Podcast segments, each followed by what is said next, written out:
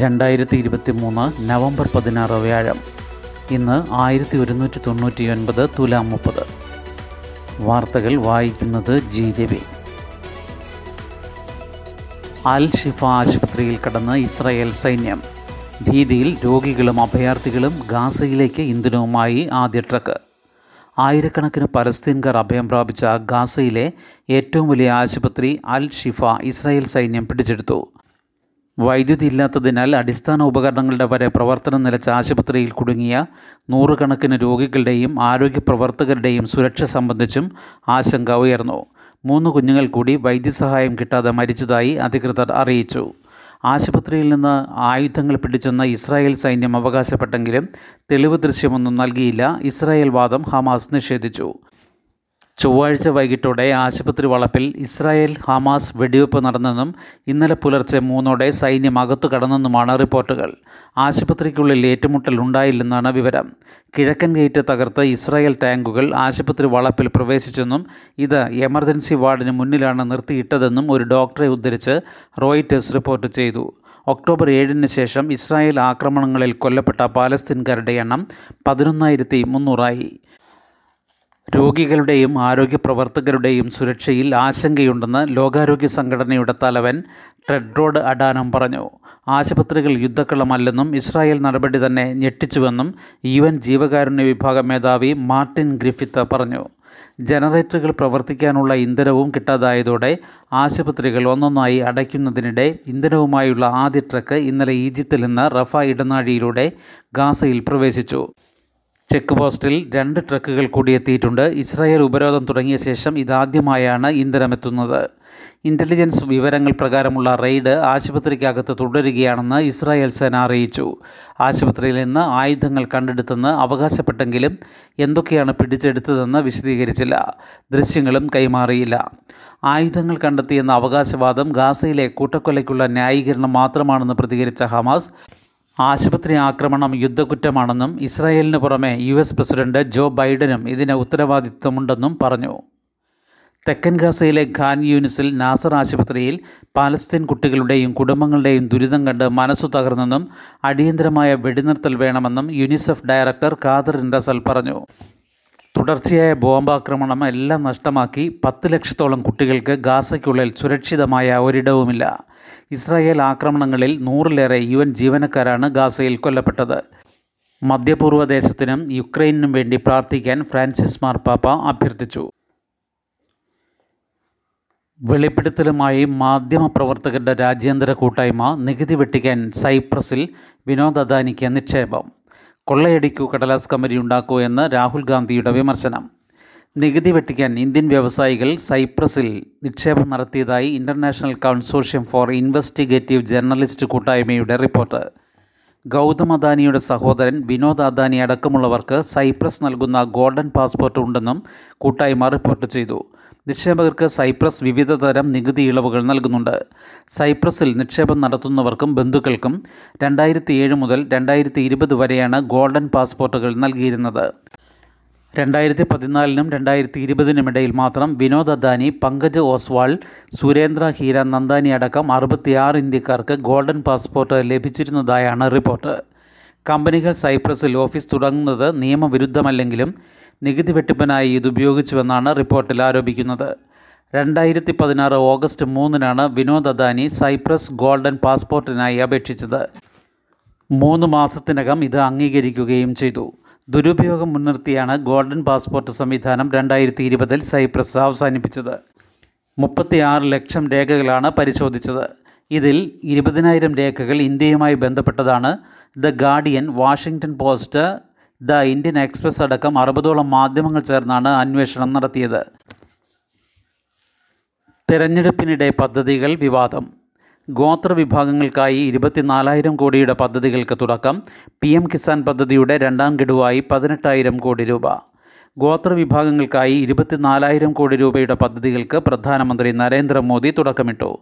ഗോത്രവിഭാഗ നേതാവ് ബിർസ മുണ്ടയുടെ ജന്മവാർഷികത്തോടനുബന്ധിച്ച് ജാർഖണ്ഡിലെ ഖുന്തി ജില്ലയിൽ നടന്ന ചടങ്ങിലായിരുന്നു പദ്ധതികളുടെ തുടക്കം.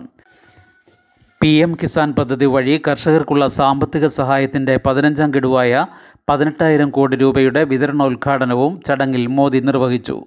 അഞ്ച് സംസ്ഥാനങ്ങളിലെ നിയമസഭാ തെരഞ്ഞെടുപ്പ് പാതി വഴിയിൽ നിൽക്കെ ഇത് പെരുമാറ്റച്ചട്ട ലംഘനമാണെന്ന ആരോപണവുമായി കോൺഗ്രസ് രംഗത്തെത്തി. ഗോത്ര വിഭാഗങ്ങൾക്കായുള്ള പദ്ധതി നാളെ വോട്ടെടുപ്പ് നടക്കുന്ന മധ്യപ്രദേശ് അടക്കമുള്ള സംസ്ഥാനങ്ങളിലെ ഗോത്രവിഭാഗ വോട്ടർമാരെ ലക്ഷ്യമിട്ടുള്ള രാഷ്ട്രീയ നീക്കം കൂടിയാണ്. പി എം കിസാൻ പദ്ധതിയിലെ ധനസഹായ വിതരണവും മധ്യപ്രദേശും ഛത്തീസ്ഗഡും തെലങ്കാനയും ഉൾപ്പെടെയുള്ള സംസ്ഥാനങ്ങളിൽ വലിയ സ്വാധീനമുണ്ടാക്കും. ഗോത്രവിഭാഗങ്ങൾക്കിടയിൽ പിന്നാക്കാവസ്ഥയിലുള്ള ഇരുപത്തിയെട്ട് ലക്ഷം പേർക്കാണ് ഇരുപത്തിനാലായിരം കോടി രൂപയുടെ പദ്ധതി വഴി സഹായം ലഭിക്കുക. വൈദ്യുതി, വീട്, ശുദ്ധജലം, ആരോഗ്യ പരിരക്ഷ, വിദ്യാഭ്യാസം, റോഡ് വികസനം എന്നിവയാണ് ലഭ്യമാക്കുക. കേന്ദ്ര പദ്ധതികളുടെ ആനുകൂല്യം ഇനിയും ലഭിക്കാത്തവരിലേക്ക് എത്താൻ ലക്ഷ്യമിട്ടുള്ള വികസിത് ഭാരത് സങ്കല്പ് യാത്രയ്ക്കും മോദി തുടക്കമിട്ടു. അടുത്ത ജനുവരി ഇരുപത്തിയഞ്ച് വരെ വിവിധ ജില്ലകളിലായി സംഘടിപ്പിക്കുന്ന യാത്ര രണ്ട് പോയിൻറ്റ് ഏഴ് ലക്ഷം ഗ്രാമപഞ്ചായത്തുകളിലും പതിനഞ്ചായിരത്തോളം നഗരമേഖലകളിലുമെത്തും. സൈബർ ആക്രമണങ്ങൾ അഞ്ചു വർഷത്തിനിടെ ആറിരട്ടിയായി. രണ്ടായിരത്തി ഇരുപത്തിരണ്ടിൽ മാൽവെയർ ആക്രമണങ്ങളടക്കം സൈബർ സുരക്ഷയുമായി ബന്ധപ്പെട്ട് പതിമൂന്ന് പോയിൻറ്റ് ഒൻപത് ഒന്ന് ലക്ഷം സംഭവങ്ങൾ കൈകാര്യം ചെയ്തതായി ഐ ടി മന്ത്രാലയത്തിന് കീഴിലുള്ള കമ്പ്യൂട്ടർ എമർജൻസി റെസ്പോൺസ് ടീമിൻ്റെ വാർഷിക റിപ്പോർട്ട്. സൈബർ ആക്രമണങ്ങളും വീഴ്ചകളും കൈകാര്യം ചെയ്യുന്ന നോഡൽ ഏജൻസിയാണ് സെർട്ട് ഇൻ. അഞ്ച് വർഷത്തിനിടെ സൈബർ സുരക്ഷാ സംഭവങ്ങൾ അറുന്നൂറ്റി അറുപത്തി എട്ട് പോയിൻറ്റ് ഏഴ് അഞ്ച് ശതമാനം വർദ്ധിച്ചു. രണ്ടായിരത്തി പതിനെട്ടിൽ ഇത് രണ്ട് പോയിൻറ്റ് പൂജ്യം എട്ട് ലക്ഷമായിരുന്നു. എന്നാൽ രണ്ടായിരത്തി ഇരുപത്തി ഒന്നിനെ അപേക്ഷിച്ച് രണ്ടായിരത്തി ഇരുപത്തിരണ്ടിൽ നേരിയ കുറവുണ്ട്.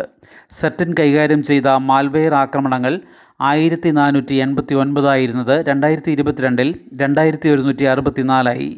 തെറ്റിദ്ധരിപ്പിക്കുന്ന വ്യാജ ലിങ്കുകൾ, ഇമെയിലുകൾ, ലോഗിൻ പേജുകൾ വഴിയുള്ള ഫിഷിംഗ് ആക്രമണം രണ്ടായിരത്തി ഇരുപത്തിയൊന്നിൽ അഞ്ഞൂറ്റി ഇരുപത്തി മൂന്നായിരുന്നത് ആയിരത്തി എഴുന്നൂറ്റി പതിനാലായി വർദ്ധിച്ചു. കഴിഞ്ഞ വർഷം മാത്രം ഹാക്കർമാർ പത്തൊൻപതിനായിരത്തി എഴുന്നൂറ്റി തൊണ്ണൂറ്റി മൂന്ന് വെബ്സൈറ്റുകളാണ് ആക്രമിച്ച് വികൃതമാക്കിയത്. സൈബർ സുരക്ഷാ വീഴ്ചകളുമായി ബന്ധപ്പെട്ട് എട്ട് പോയിൻറ്റ് ഏഴ് അഞ്ച് ലക്ഷം സംഭവങ്ങളാണ് സെർട്ടിൻ കൈകാര്യം ചെയ്തത്. നവകേരള സദസ്സ് മന്ത്രിമാർ എല്ലാ യോഗങ്ങളിലും പങ്കെടുക്കണമെന്ന് മുഖ്യമന്ത്രി. മുഖ്യമന്ത്രി പിണറായി വിജയനും മന്ത്രിമാരും മണ്ഡലങ്ങളിൽ നേരിട്ടെത്തുന്ന നവകേരള സദസ്സിന് ജില്ലകൾ ഇതുവരെ നടത്തിയ തയ്യാറെടുപ്പ് മന്ത്രിസഭായോഗം അവലോകനം ചെയ്തു. എല്ലാ മന്ത്രിമാരും നിർബന്ധമായും എല്ലാ യോഗങ്ങളിലും പങ്കെടുക്കണമെന്ന് മുഖ്യമന്ത്രി നിർദ്ദേശിച്ചു. നവകേരള സദസ്സിൻ്റെ തയ്യാറെടുപ്പിന് മന്ത്രിമാർ ജില്ലകളിലായതിനാൽ ഇന്നലെ മന്ത്രിസഭായോഗം ഓൺലൈനായാണ് ചേർന്നത്. പരിപാടിയുടെ ജില്ലകളിലെ ചെയർമാൻമാർ, കൺവീനർമാർ തുടങ്ങിയവരുമായി മന്ത്രിസഭാ യോഗത്തിനു ശേഷം മുഖ്യമന്ത്രി ആശയവിനിമയം നടത്തി. നവകേരള സദസ്സ് കഴിയുന്നതുവരെയുള്ള മന്ത്രിസഭാ യോഗങ്ങൾ മറ്റു ജില്ലകളിലാണ് ചേരുക. ഈ മാസം ഇരുപത്തിരണ്ടിന് തലശ്ശേരിയിലും ഇരുപത്തിയെട്ടിന് വള്ളിക്കുന്നിലും ഡിസംബർ ആറിന് തൃശ്ശൂരിലും പന്ത്രണ്ടിന് പേരുമേട്ടിലും ഇരുപതിന് കൊല്ലത്തുമാണ് മന്ത്രിസഭാ യോഗങ്ങൾ. സംസ്ഥാനത്തോടുന്ന് മുപ്പത്തി മൂന്ന് ശതമാനം വാഹനങ്ങൾക്കും ഇൻഷുറൻസ് ഇല്ല. ഇൻഷുറൻസ് പ്രീമിയം കുറയ്ക്കുന്ന കാര്യത്തിൽ കമ്പനികൾക്ക് അനുകൂല നിലപാട്. കേരളത്തിൽ മുപ്പത്തിമൂന്ന് ശതമാനം വാഹനങ്ങൾ ഇൻഷുറൻസ് ഇല്ലാതെയാണ് ഓടുന്നതെന്ന് മോട്ടോർ വാഹന വകുപ്പിൻ്റെ കണക്ക്. രാജ്യത്തെ പ്രധാന ഇൻഷുറൻസ് കമ്പനികളുടെ ഇന്നലെ തിരുവനന്തപുരത്ത് ചേർന്ന യോഗത്തിൽ അവതരിപ്പിച്ച റിപ്പോർട്ടിലാണ് ഈ കണക്കുകൾ വിവരിച്ചത്. ഇതിൽ കൂടുതലും ഇരുചക്ര വാഹനങ്ങളാണ്. രാജ്യത്തെ മൊത്ത വാഹനങ്ങളുടെ അൻപത്തിരണ്ട് ശതമാനം വാഹനങ്ങളും ഇൻഷുറൻസ് ഇല്ലാതെയാണ് ഓടുന്നതെന്ന് കണക്കുകൾ വ്യക്തമാക്കുന്നു. റോഡ് ക്യാമറ പദ്ധതി നടപ്പാക്കിയ ശേഷം കേരളത്തിൽ അപകട മരണ നിരക്ക് കുറഞ്ഞുവെന്നും ഗുരുതരമായി പരിക്കേറ്റ് ഇൻഷുറൻസ് ക്ലെയിം ചെയ്യുന്നവരുടെ എണ്ണം കുറഞ്ഞുവെന്നുമുള്ള നിലപാട് സർക്കാർ യോഗത്തിൽ ആവർത്തിച്ചു. ഇതിൻ്റെ അടിസ്ഥാനത്തിൽ കേരളത്തിൽ രജിസ്റ്റർ ചെയ്യുന്ന വാഹനങ്ങൾക്ക് ഇൻഷുറൻസ് പ്രീമിയം കുറയ്ക്കണമെന്ന സർക്കാരിൻ്റെ ആവശ്യം ചർച്ച ചെയ്യുന്നതിനാണ് രാജ്യത്തെ പ്രമുഖ ഇൻഷുറൻസ് കമ്പനികളെ വിളിച്ചു വരുത്തിയത്. ഇക്കാര്യത്തിൽ അനുകൂല നിലപാടാണ് കമ്പനികൾക്കുള്ളത്. കൂടുതൽ ചർച്ചകൾക്കായി സർക്കാർ പ്രത്യേക ഉദ്യോഗസ്ഥ കമ്മിറ്റിയെയും രൂപീകരിച്ചു. യു പി ഐക്ക് വിലക്ക് വന്നേക്കും. ഒരു വർഷമായി പണമിടപാടുകൾ നടത്താത്ത യു പി ഐ ഐ ഡികളും നമ്പറുകളും ഉപയോഗിച്ച് ജനുവരി മുതൽ പണം സ്വീകരിക്കാൻ താൽക്കാലിക വിലക്ക് നേരിട്ടേക്കും. ഒരു വർഷമായി പണം സ്വീകരിക്കുകയോ അയയ്ക്കുകയോ ചെയ്യാത്ത യു പി ഐ ഐ ഡികളും നമ്പറുകളും ഡിസംബർ മുപ്പത്തി ഒന്നിനകം താൽക്കാലികമായി മരവിപ്പിക്കാൻ national payments corporation of India ഉത്തരവിട്ടു. വയോജന സൗഹൃദത്തിൽ ഒരു കോഴിക്കോടൻ മാതൃക. സംസ്ഥാനത്തെ ആദ്യ വയോജന സൗഹൃദ നഗരമാകാൻ തയ്യാറെടുത്ത് കോഴിക്കോട്. വയോജന പരിചരണത്തിൽ മുൻപേ നടന്ന് കേരളത്തിന് മാതൃകയാകാൻ കോഴിക്കോട്. സംസ്ഥാനത്തെ ആദ്യ വയോജന സൗഹൃദ നഗരമാകാനുള്ള തയ്യാറെടുപ്പിലാണ് കോഴിക്കോട് കോർപ്പറേഷൻ. ഇതിനായി വിവിധ പദ്ധതികളാണ് ഒരു വർഷമായി കോർപ്പറേഷൻ നടപ്പാക്കുന്നത്. ഇതിൻ്റെ തുടർച്ചയായി കഴിഞ്ഞ ദിവസങ്ങളിൽ കോഴിക്കോട് സംഘടിപ്പിച്ച വയോജനോത്സവം, മുതിർന്ന പൗരന്മാരുടെ ഫാഷൻ ഷോയും കലാമേളയും അടക്കം വ്യത്യസ്തമായ പരിപാടികൾ കൊണ്ട് ശ്രദ്ധ നേടി. ശുഭദിനം. നന്ദി.